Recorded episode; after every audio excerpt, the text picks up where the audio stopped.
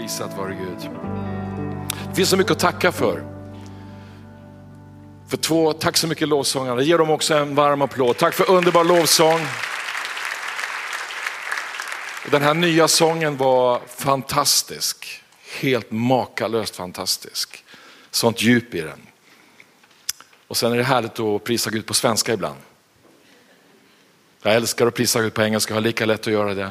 Men ibland är det så skönt att kunna uttrycka sig på sitt modersmål. Jag tror vi känner det alla, eller hur? Amen. Prisat vare Gud. För tre veckor sedan, för tre fredagar sedan när, när eh, Mikael och Louise predikade så var, blev 16 frälsta. Förra fredagen blev, inte nu alltså, utan 13 frälsta. Först 16, sen 13 och nu vart det 7 i fredags. 14 i fredags. Hör ni? Det här är fantastiskt. Det här är ett mirakel. Jag vet inte, Nahum, du är inte här idag va? Utan nu, han, är, han är på nästa möte. Han, predikade, han har inte predikat så många gånger men vi ser en ny generation predikanter som kommer med kraft, med smörjelse. Och det är fantastiskt. Det är det här som kommer få församlingen att kunna gå vidare, eller hur? Det blir ett underbart generationsskifte framöver. Men du ska få se mig ett tag till. Amen. Jag var inte här förra fredagen, eh, eller jag ska säga så här, nej förra, förra söndagen, men söndagen dessförinnan så predikade Louise Torebring om Nehemja, om att bygga upp muren. Hon la grunden för det vi är mitt uppe i. Vi håller på att bygga upp muren. Både runt församlingen men också runt vårt land. Men förra helgen, förra söndagen så predikade Carolina och det var, det var en väckelseatmosfär. Tyvärr kunde jag själv inte vara här, men jag följde den online. Och jag, jag grät när jag satt där hemma, för jag såg vad Guds ande gjorde i församlingen. Det var väckelse. När alla stod på knä och överlät sig. Om jag hade varit här förra söndagen så hade jag också velat gratulera specifikt en person. Jag ska bara vilja att pastor Bertil, kan inte du bara stå upp? Han har faktiskt fyllt 80 år. Och det är värt att hedra. Underbart Bertil. Vi har fått fira honom på många olika sätt. Idag ska jag tala om vikten av att be. Det är ett sätt att bygga upp muren. Jag ska tala om bön. Jag kanske kommer gå lite djupare än vad du kanske är van vid. Men be, säg efter mig så här, Jesus, hjälp mig att förstå. Hjälp mig att inse vad bön gör, vad bön utför. I Jesu namn. Men vi är inne i en fantastisk tid. Det är fantastiskt att vara med på morgnarna nu när vi ber inför konferensen. Att det är 300-350 personer varje morgon som är med och ber. Det är fantastiskt. Jag talade med en pastor här nu i veckan från Örebro. Han, han ringde upp mig och vi, vi talade om olika saker. Så sa han, jag måste bara säga en sak. Jag hör hela tiden folk som kommer hit. Att det, det som pågår i er församling finns det ingen likhet någon annanstans i Sverige. Jag hör det hela tiden, sa han. Det här är inte vilken pastor som helst, jag behöver inte säga hans namn. Men för mig, jag blev otroligt glad att höra att han hör rykten. För vet du, förra pastorn Bror Spets, han profeterade och sa att ryktet om den här församlingen ska gå ut på ryktesvingar över hela Sverige. Och det här är bara början. Amen. Vad tyst du är. Amen. Så eh, jag vill bara ge dig ett tips. Om du tar med dig en person nästa söndag, då behöver vi inte bekymra oss om den här tomma läktaren. Eller hur? En person räcker, du behöver inte tänka på något mer, bara en. En. Så är det fullt i hela lokalen. Amen. Prisat vare Gud. Jag vet att du känner dig utmanad nu, men eh, vi måste utmana varandra. Eller hur? Så jag ska tala om vikten av att be. Jag vill bara, bara kort bara ge dig en liten resumé. Därför vi befinner oss just nu, jag tänkte på det som Daniel bad när han bad för Sverige, när svenska flaggan var bakom oss här.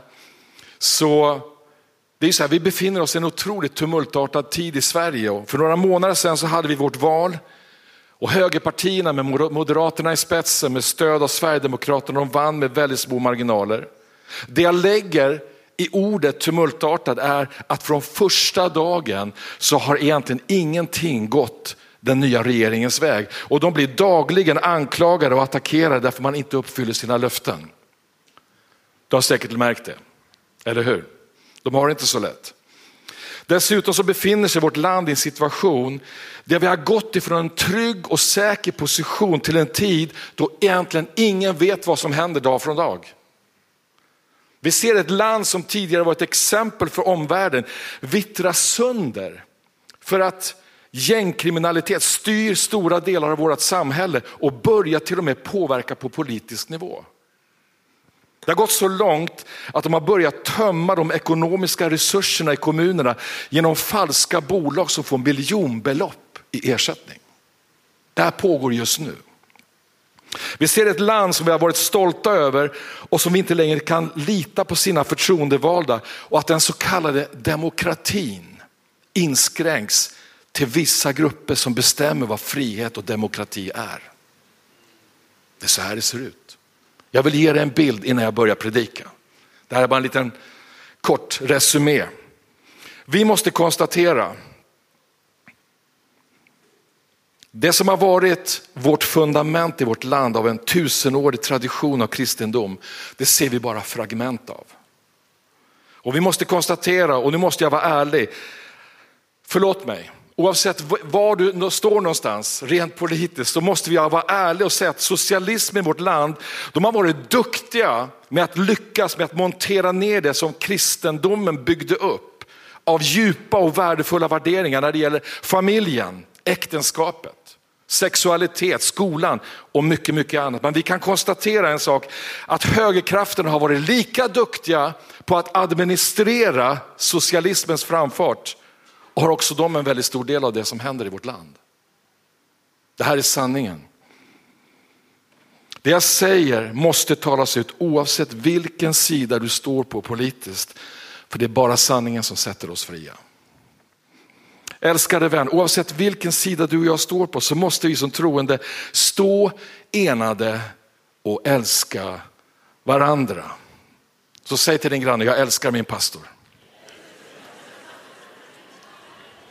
Säg det så du menar det.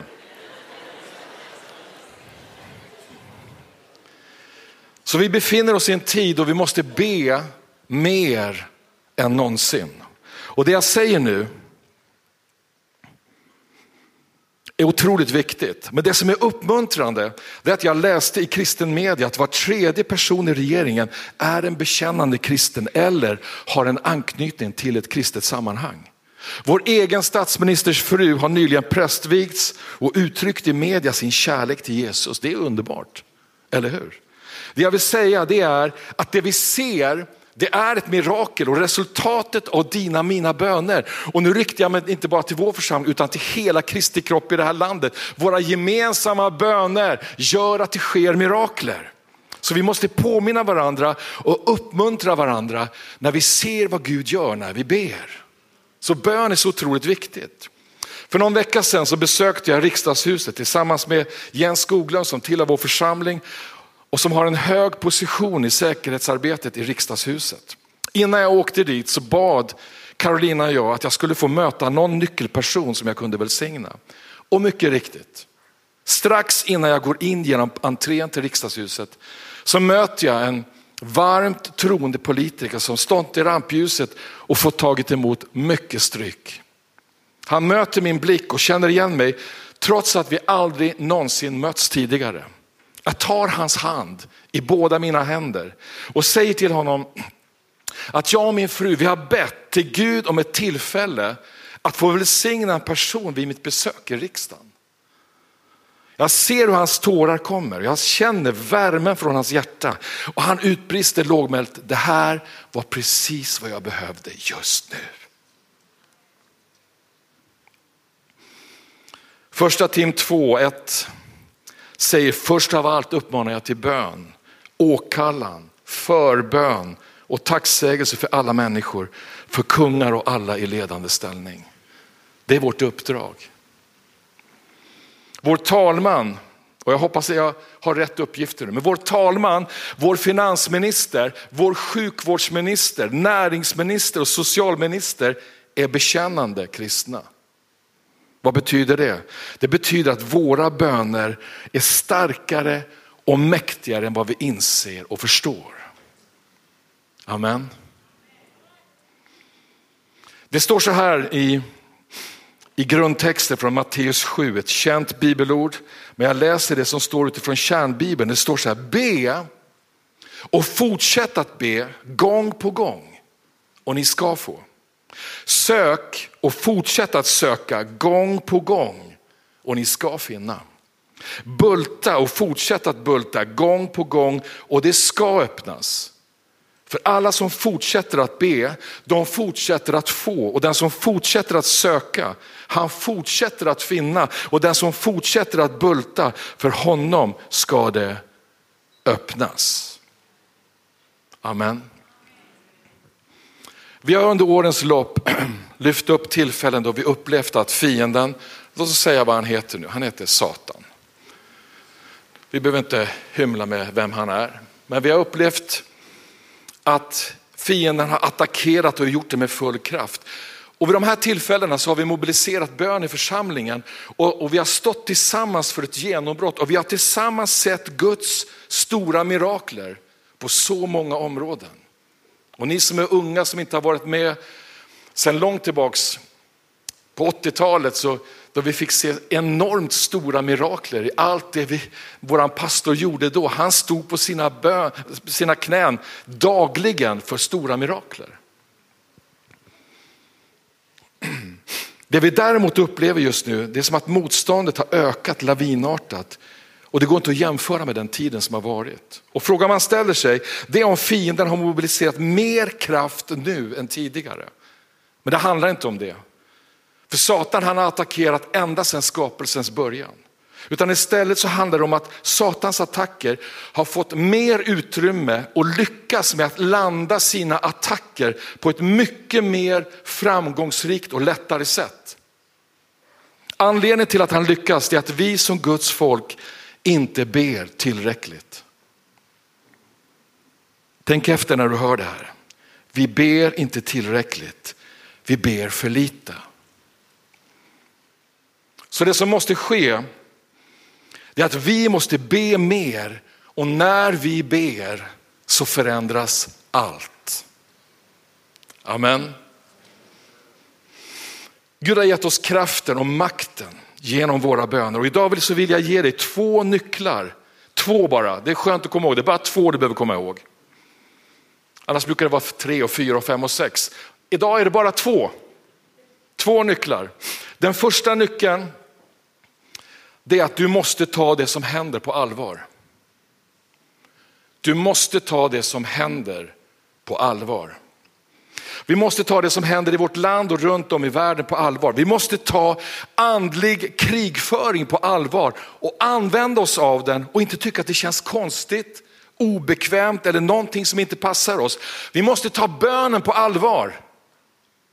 Vi måste ta kraftfull bön på allvar. Bönen måste få ett helt nytt utrymme i våra hjärtan och i våra dagliga rutiner. Låt oss läsa Efesierbrevet 6 och 12 och påminna oss om vilken kamp vi står i. Jag börjar känna mig som min mormor, hennes näsa rann alltid alltså. Det positiva är det att, att hon hade lösgom, hon vände på den fram och tillbaka hela tiden. Så här. Så att det i alla fall, det har jag inte.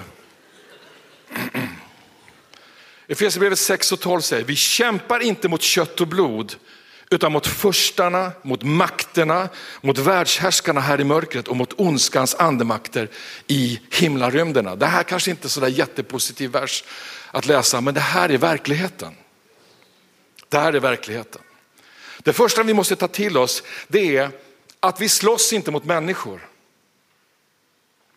Lägg märke till att alla de fiender vi slåss emot är inte en, de är flera. De benämns i plural, de är många. De är förstar, de är andemakter, de är världshärskare. Så det är inte bara Satan vi slåss emot, utan det är mot demoniska förstar, makter, världshärskare och andemakter i himlarymderna. De är alltså flera, de är många. Paulus han beskriver den här bibelversen och liknar den här vid kampen i de grekiska spelens olika brottningskamper. Striden han beskriver det är en närkamp. Det här är en kamp som inte kan utkämpas på avstånd. Och de mest, den mest blodiga och farligaste grenen var pankration. En allkamp där alla medel var tillåtna. Djävulen, din och min fiende, skyr inga medel och tvekar inte att använda de absolut fulaste knepen för att få oss på fall. Så vår kamp är inte mot människor. Vår brottningskamp är inte mot kött och blod. Vi måste komma ihåg det. Blir du irriterad på en människa, det är inte personen i sig, utan det är en, en situation i andevärlden som skapar vibrationer med den personen. Man måste hela tiden inse och förstå att vi slåss inte mot kött och blod. Oavsett om det är ett storgräl eller om det är bara en liten irritation så måste vi veta vad det som pågår i andevärlden. Det här är viktigt och kommer bli viktigare med tiden. Så vad slåss vi då emot? Jo, nummer ett, vi slåss mot första. Jag vill bara ge dig en bakgrund så att du vet vad det är som pågår i andevärlden. Vi slåss mot förstar och ärkehärskare. Vad är det för någonting? Jo, det är ledare från urgamla tider. Det är demoner av hög rang som har funnits ända sedan Lucifers fall. Det är de högsta ledarna i mörkrets rike. De är härskare, de är förstar över städer och samhällen. Det andra är att vi slåss mot makter och krafter. Det är generaler som har fått auktoritet att strida mot Guds folk. Det här är vad Bibeln talar om. Det tredje är att vi slåss mot världshärskare, mörkrets härskare. Det är mörkrets råstyrka som är satt i ordning. Det är demoner som är tränade för specifika uppgifter. Det fjärde det är att vi slåss mot ondskans andemakter i luften. Det är de som finns närmast kring jorden. Det är en hierarkisk uppdelad ondska som härskar över luften i olika regioner. Jag tror vi förstår, både du och jag, att vi måste be. Eller hur? Bön är kraftfullt. Om ni har läst Daniels bok så talas det om att han fastade 21 dagar och vi gjorde likadant när vi startade upp 2023.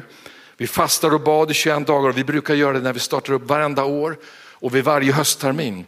Fastan måste ha den påverkan på våra liv så att vi ber, inte att vi bantar och blir slimmade. Om ditt fokus är viktnedgång så sätt in det i sitt rätta sammanhang. Den fasta jag talar om, det är en fasta som driver oss till att be. När Daniel fastade under 21 dagar så kom en ängel till honom och vi läser från Daniels bok 10 och 12. Du kommer se och förstå, även om jag har lotsat in dig liksom i en, en bakgrund som kan upplevas väldigt mörk, så kommer du inse och förstå att mycket förmår en rättfärdig mans bön när den bedes med kraft. Han sa till mig, var inte rädd Daniel, redan från första dagen när du vände ditt hjärta till att förstå och ödmjuka dig inför din Gud har dina ord varit hörda och jag har nu kommit på grund av dina ord. En ängel kommer alltså som svar på hans bön och fasta.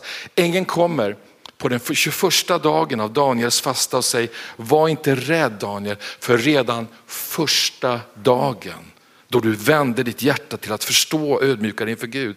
Det vill säga när du började be så blev dina ord hörda.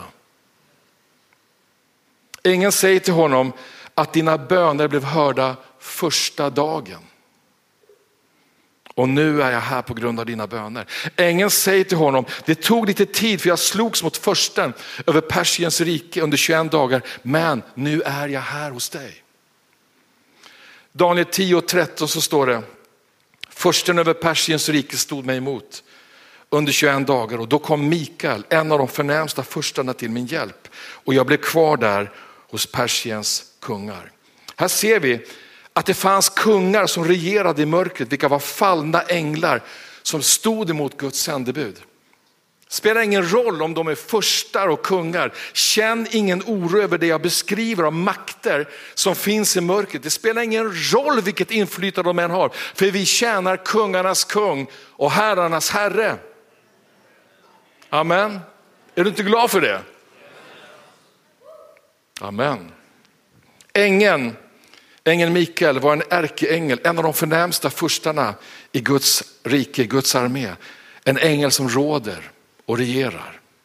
Lägg märke till vad ängeln säger till Daniel redan från första dagen. Ängeln lämnade himlen samma dag som Daniel började be och stod sedan ansikte mot ansikte mot Persiens kungar i 21 dagar. Ärkeängeln Mikael kom och besegrade fienden och ängeln kunde komma till Daniel med det bönesvar som han behövde. Tänk att allt det här det står i Guds ord för att få dig och mig att förstå vad bön är och vad bön utför. Bön är inget tråkigt, bön är inget tvingande, bön är ingenting för udda individer.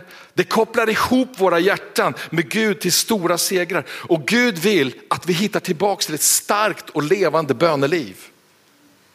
Han vill att du ska få tillbaka ditt böneliv. Han vill att du som aldrig har haft ett böneliv ska kliva in i ett starkt böneliv. Varför tror du vi har våra celler? Varför tror du att vi har de olika tidpunkterna när vi ber och fastar? Det är för att vi ska skapa rutiner i våra liv. Så att vi hela tiden upprätthåller det. Så att det inte bara blir vid tillfälliga, specifika tillfällen då vi gör det. Utan att det här är rutiner i våra liv. Vilken trygghet det är för dig och mig att veta att när vi ber så hör Gud oss.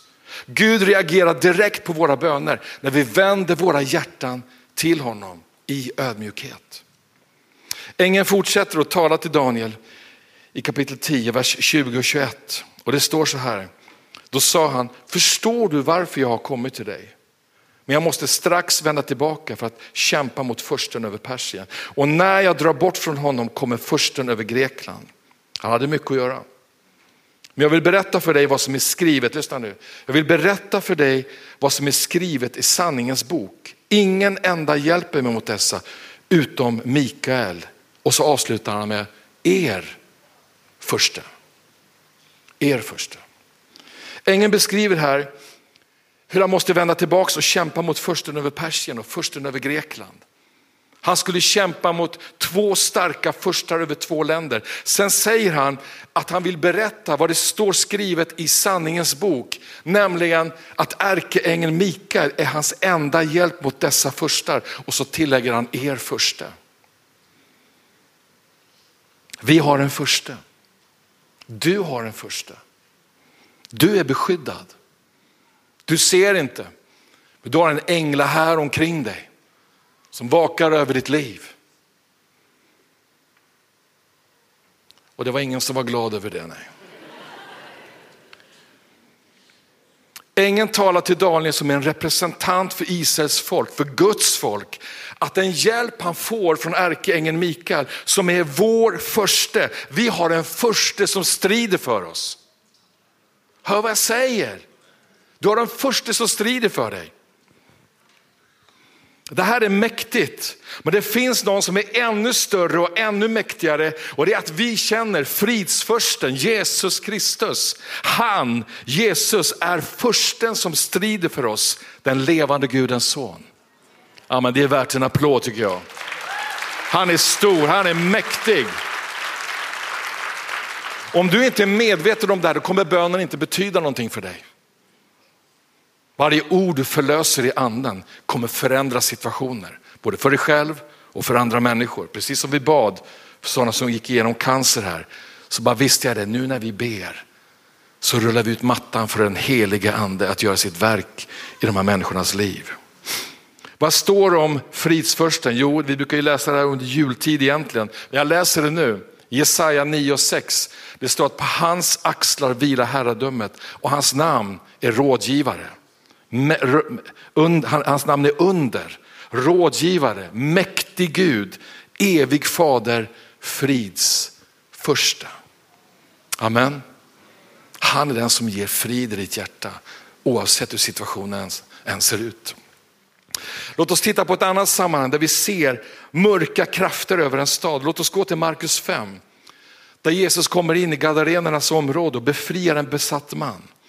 Mannen som blev befriad från Gadara, som var en av tio städer som ingick i ett tio städers förbund. Så han kom till en av de här städerna och det här var Dekapolis kallas de här tio städerna och Deka betyder tio.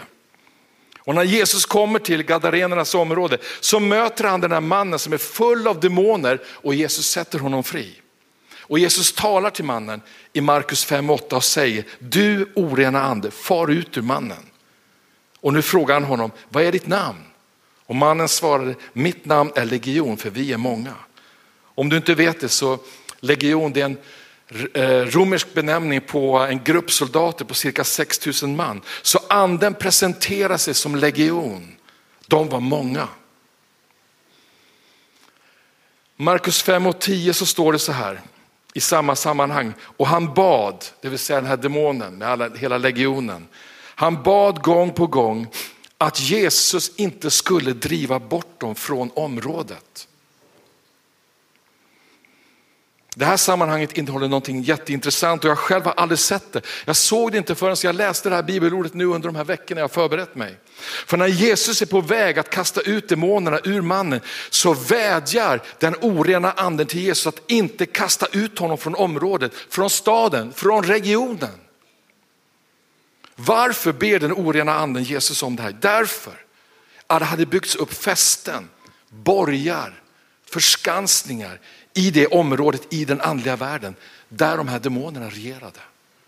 Det här är så viktigt att känna till och förstå, för Satan har under åratal byggt upp fästen i vårt eget land. Vi måste få en medvetenhet om i våra hjärtan som församling vad det är vi strider emot. Vi ber inte bara snälla böner, vi ber därför att vi strider i anden för att vi ska vinna det här landet. Vi säger inte bara rent allmänt och bara lite vänligt så här att vi ska, vi ska få ett genombrott i Sverige. Eller som jag vet Carolina, hon hade två, två väldigt så här, eh, blyga tjejer i sin klass. Och jag kom, eftersom Carolina och jag träffas väldigt tidigt så, så besökte jag hennes klass. Och då var det två flickor och då försökte läraren få dem att liksom få lite auktoritet i det de sa. Och hon sa till, till de här tjejerna, det är jag som bestämmer, säg så, säg precis så här. Det är jag som bestämmer. Här är det jag som bestämmer. Precis så var de. Det är ingen som flyttar sig på. Om polisen säger, du får inte köra för fort här. Aha. Och så gasar du på liksom. Och han bara vinkar till dig så här. Nej, vi måste veta vad vi håller på med. Det är därför jag predikar till dig idag. Amen.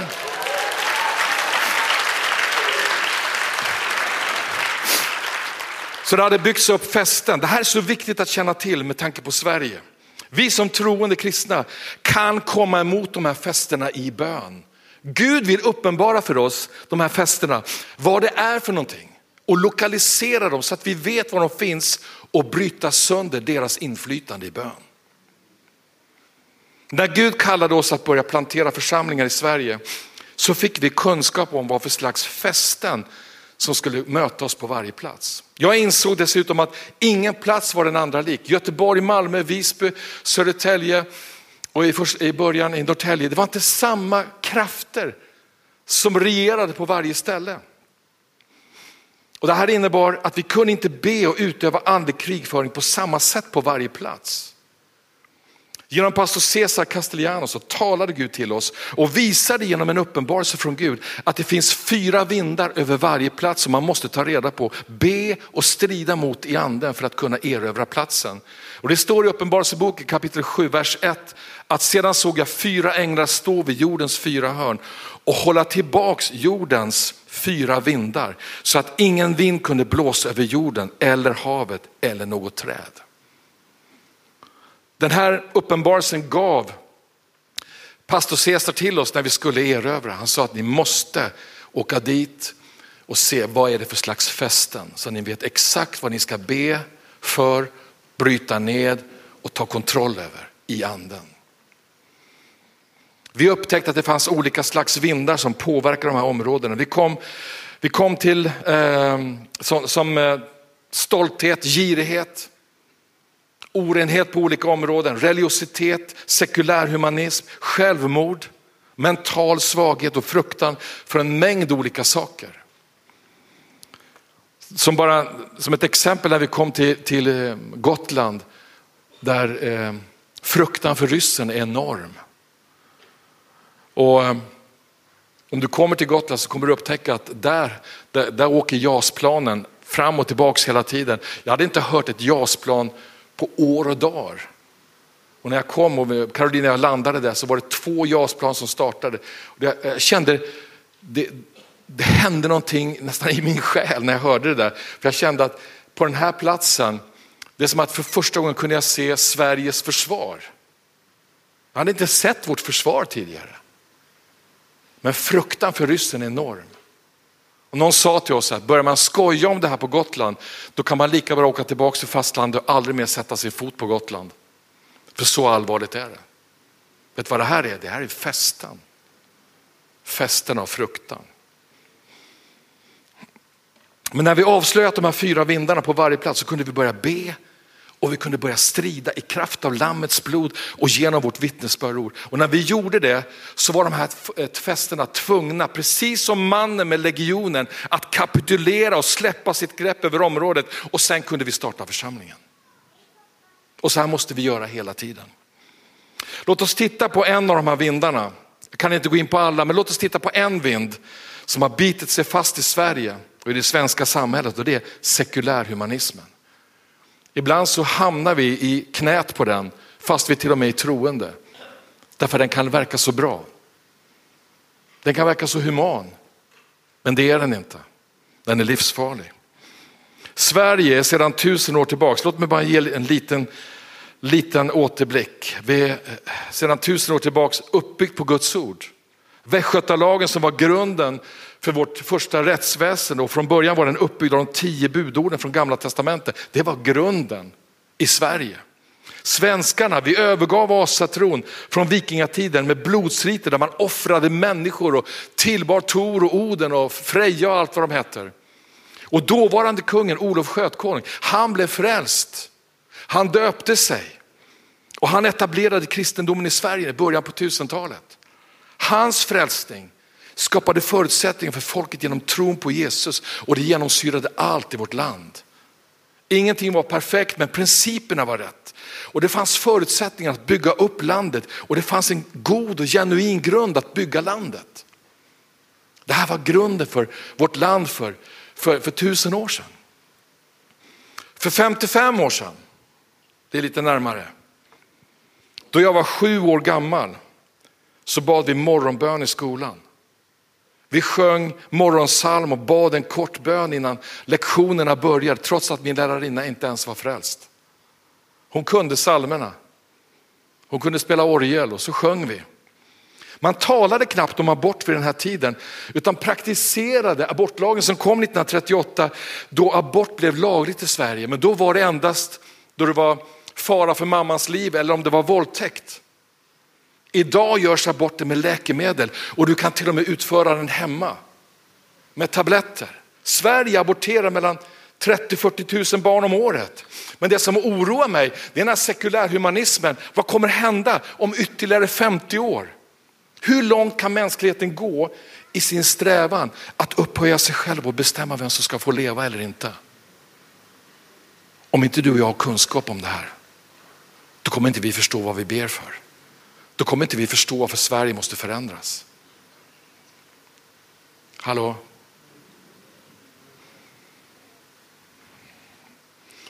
Vad tråkigt pastor att du är så allvarlig idag. Vi hade tänkt till någonting helt annat. Församlingen måste veta vart vi är på väg. Idag kan du även hjälpa människor att avsluta sina liv. Och det är idag tillåtet i flera europeiska länder och flera svenskar åker utomlands för att avsluta sina liv. Sverige står på tur. Jag vet inte om du har läst tidningarna den här veckan, men den här veckan tog man beslut i Kanada att utöka sin lag genom att barn som är svårt sjuka och som är tillräckligt mogna att de själva ska få välja att avsluta sina liv och föräldrarna ska inte ha någonting med det att göra. Den här veckan får ett kanadensiskt bolag, Kanada är väldigt likt Sverige i väldigt mycket. De får rätten att tillverka kokain och ge det fritt till de som behöver och man kommer börja att prova det här i delstaten British Columbia. Och man vill ha det i hela landet. En kraftig vind av sekulär humanism har dragit in i vårt land och över hela världen. Humanismen sätter människan i centrum istället för Gud. Allt styrs av det naturliga och det övernaturliga existerar inte. Humanismen förnekar allt som har med Gud att göra. Och är därför ateistisk och agnostisk, den förnekar Gud helt och hållet. Det finns fem grundpelare i sekulärhumanismen. Och det är att nummer ett, människan är född fri med förnuft och samvete. Det andra, det finns ingen förutbestämd mening med livet. Det tredje, det är att ifrågasätta allt, kritiskt ifrågasättande av alla åsikter. Nummer fyra, säkerställa jorden för kommande generationer. Och nummer fem, staten ska säkerställa att inga livsåskådningar får några privilegier överhuvudtaget. Det här är humanismens grundpelare och den vill etablera sig helt och fullt i vårt land. Det här, det här jag beskriver för dig, det är bara en vind av alla som påverkar vårt land. Men en vind som har en våldsam förmåga att skapa en total förödelse i ett land om den får fotfäste och möjlighet att, att yngla av sig. Vi ser att grunden till fienden, vad fienden vill göra, det är att den, vad den vill bryta ner. Det är friheten att säga det man vill, friheten att skriva det man vill, friheten att tro och friheten att samla som man vill. Det här vill hela det humanistiska bara inskränka i vårt land. Och bit för bit försöker man göra det. Det är därför du och jag behöver be för våra politiker. Det är därför vi behöver sådana som Paulus att komma in, kristen politiker som kommer in på nivåer och vågar stå för det som är sanningen. Amen. Vi behöver flera kristna politiker. Det är en tuff arbetsplats. Så det är viktigt att vi som troende är medvetna om vad som händer i vårt samhälle och vad för slags vindar som rör sig i vår närhet så vi vet hur vi ska be. De som har planterats ut som pionjärer från vår församling, de kanske har för första gången förstått i sitt liv och blivit medvetna om vad som händer i staden dit de har kommit och förstått vikten av att proklamera Jesu blod. Och även om du inte är en person som kommer att planteras ut och bli en pionjär så måste du ta reda på vem din fiende är och hur han agerar. Och vi som tror, vi får inte vara ovetande om vad som händer i den andliga världen. Det finns några verser i Guds ord som beskriver den här själviskheten som råder i vårt land och hur den ser ut och hur den beskrivs. Och när vi läser Jesaja 39.5 så ser vi där när Jesaja uttalar domen över Hiskia och över hans familj. Det står så här, då sa Jesaja till Hiskia, hör Herren Sebaots ord. Se dagar ska komma då allt som finns i ditt hus och som dina fäder har samlat ända till denna dag ska föras bort till Babel. Ingenting ska bli kvar, säger Herren. Och man ska ta några av de söner som ska utgå från dig och som du kommer att föda och de ska bli hovmän i den babyloniska kungens palats. Hiskia sa till Jesaja, det är ett gott Herrens ord du har talat och han tänkte, det blir ju fred och trygghet under min livstid. Hiskias reaktion på att allt i hans hus skulle tas ifrån honom och att hans söner skulle rövas bort i fångenskap, det var att han var ändå nöjd med att han själv skulle få leva i trygghet under den tiden han själv hade. Det är tragiskt. Det är tragiskt när vi kristna inte vet vilken auktoritet vi har i Gud och att vi kan förändra saker. Det är tragiskt när man hör att inte kristna förstår vilken auktoritet de äger i namnet Jesus att bara tala ut och be. Älskade vänner, hör ni vad jag säger? Vi ska inte vara som Hiskia som bara säger, ja, ja, jag har ju några år kvar så jag klarar mig. Men nästa generation, ja Gud välsigne dem, jag vet inte. Så kan inte vi agera. Förstår du mig? Så vi måste stå upp och göra skillnad och göra någonting åt det. Och det börjar när vi börjar be. Så första punkten Vad var det?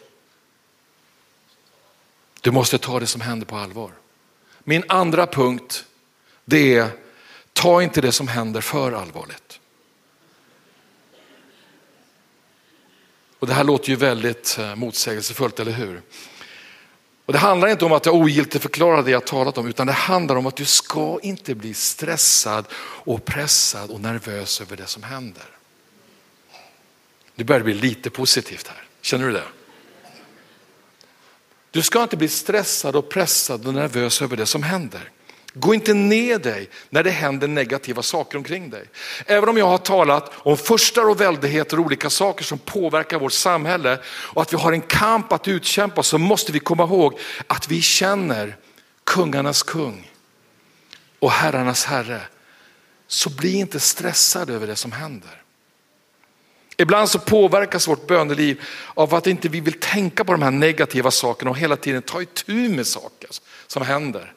Det gör att vi inte vill be, vi orkar inte be. Känner du igen dig? Ibland kan jag säga till Karolina så här, tänk om vi kunde få alla åtminstone en dag utan attacker. Vad skönt skulle det vara bara få vila någon dag. Att det inte händer något negativt. Och tanken är ju liksom inte, ska man behöva be för allt det negativa hela tiden? Nej.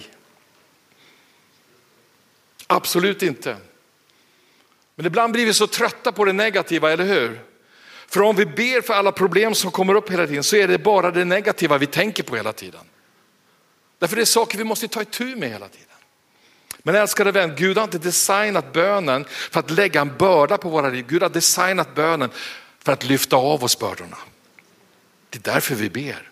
Du blir inte mer stressad när du ber för olika saker utan stressen kommer när du inte ber. För det är då du går och bär på bördorna. Eller hur? Det finns bara en plats som du som kristen kan bära dina bördor till och det är till korset. Längre än så kan du inte bära dem. Du får inte bära dem längre än så. Vi är får och Jesus är vår herde. Jag tror aldrig du har hört att man använder får som packdjur.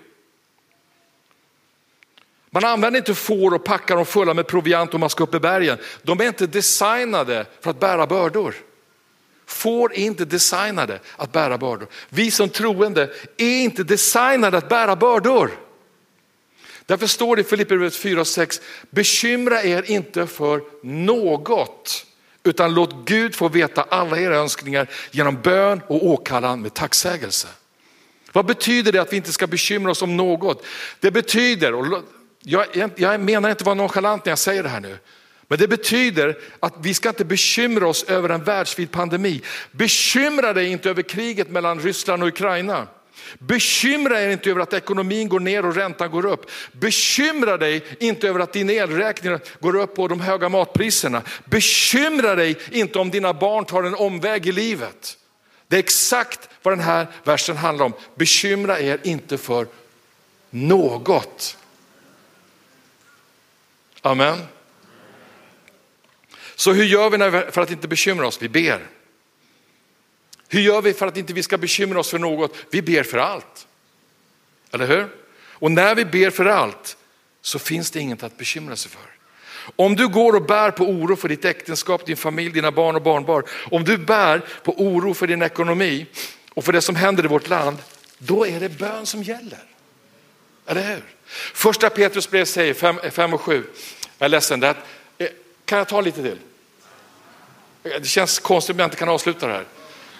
Känns jag har gått lite över tiden här ser jag. Ha?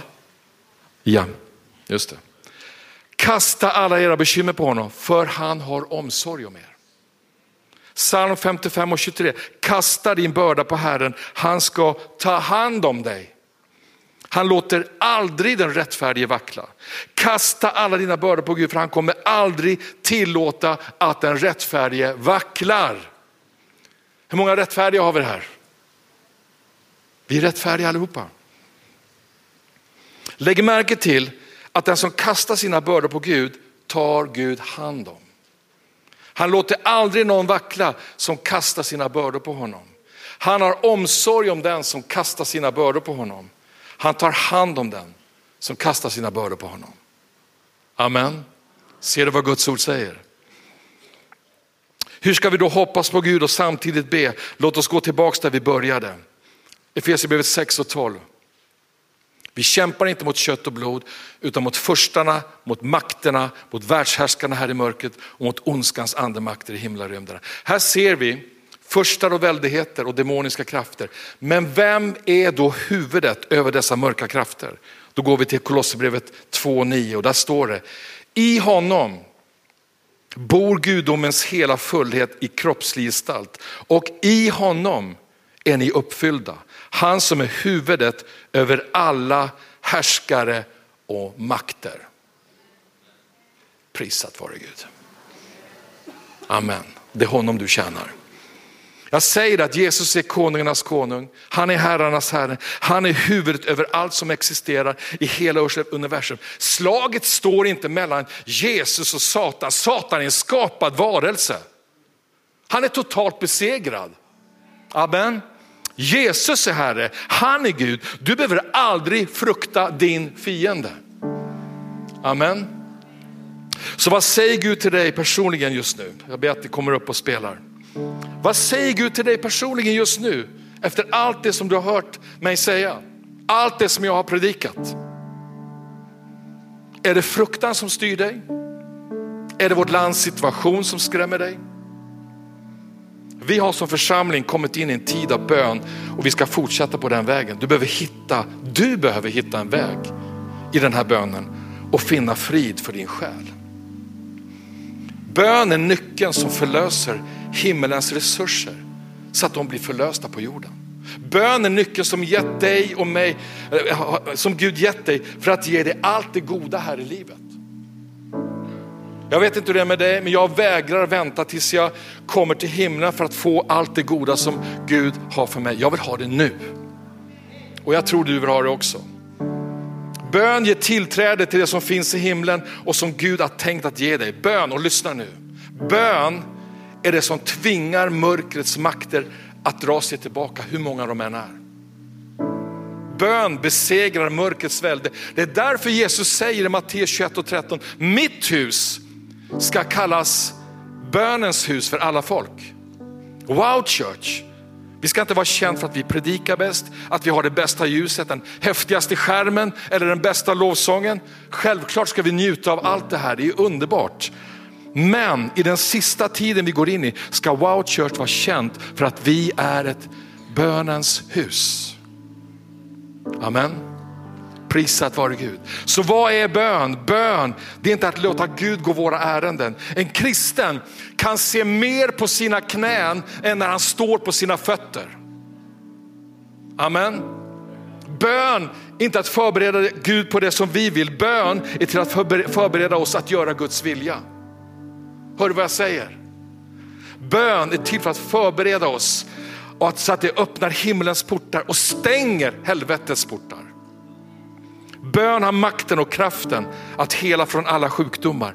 Bön kan slå sönder om du, slå sönder om du någonting som håller dig bunden i lidande eller vanor som plågar dig. Bön gör allt för ditt liv. Om ditt äktenskap håller på att slås sönder, be. Om dina barn plågas av mörkrets makter, be. Om dina affärer går dåligt, du som är företagare, be. Om du lever ett liv utan Gud, be. Om du har en dödlig sjukdom, be.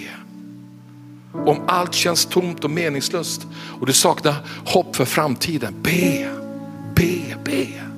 För Gud hör bön.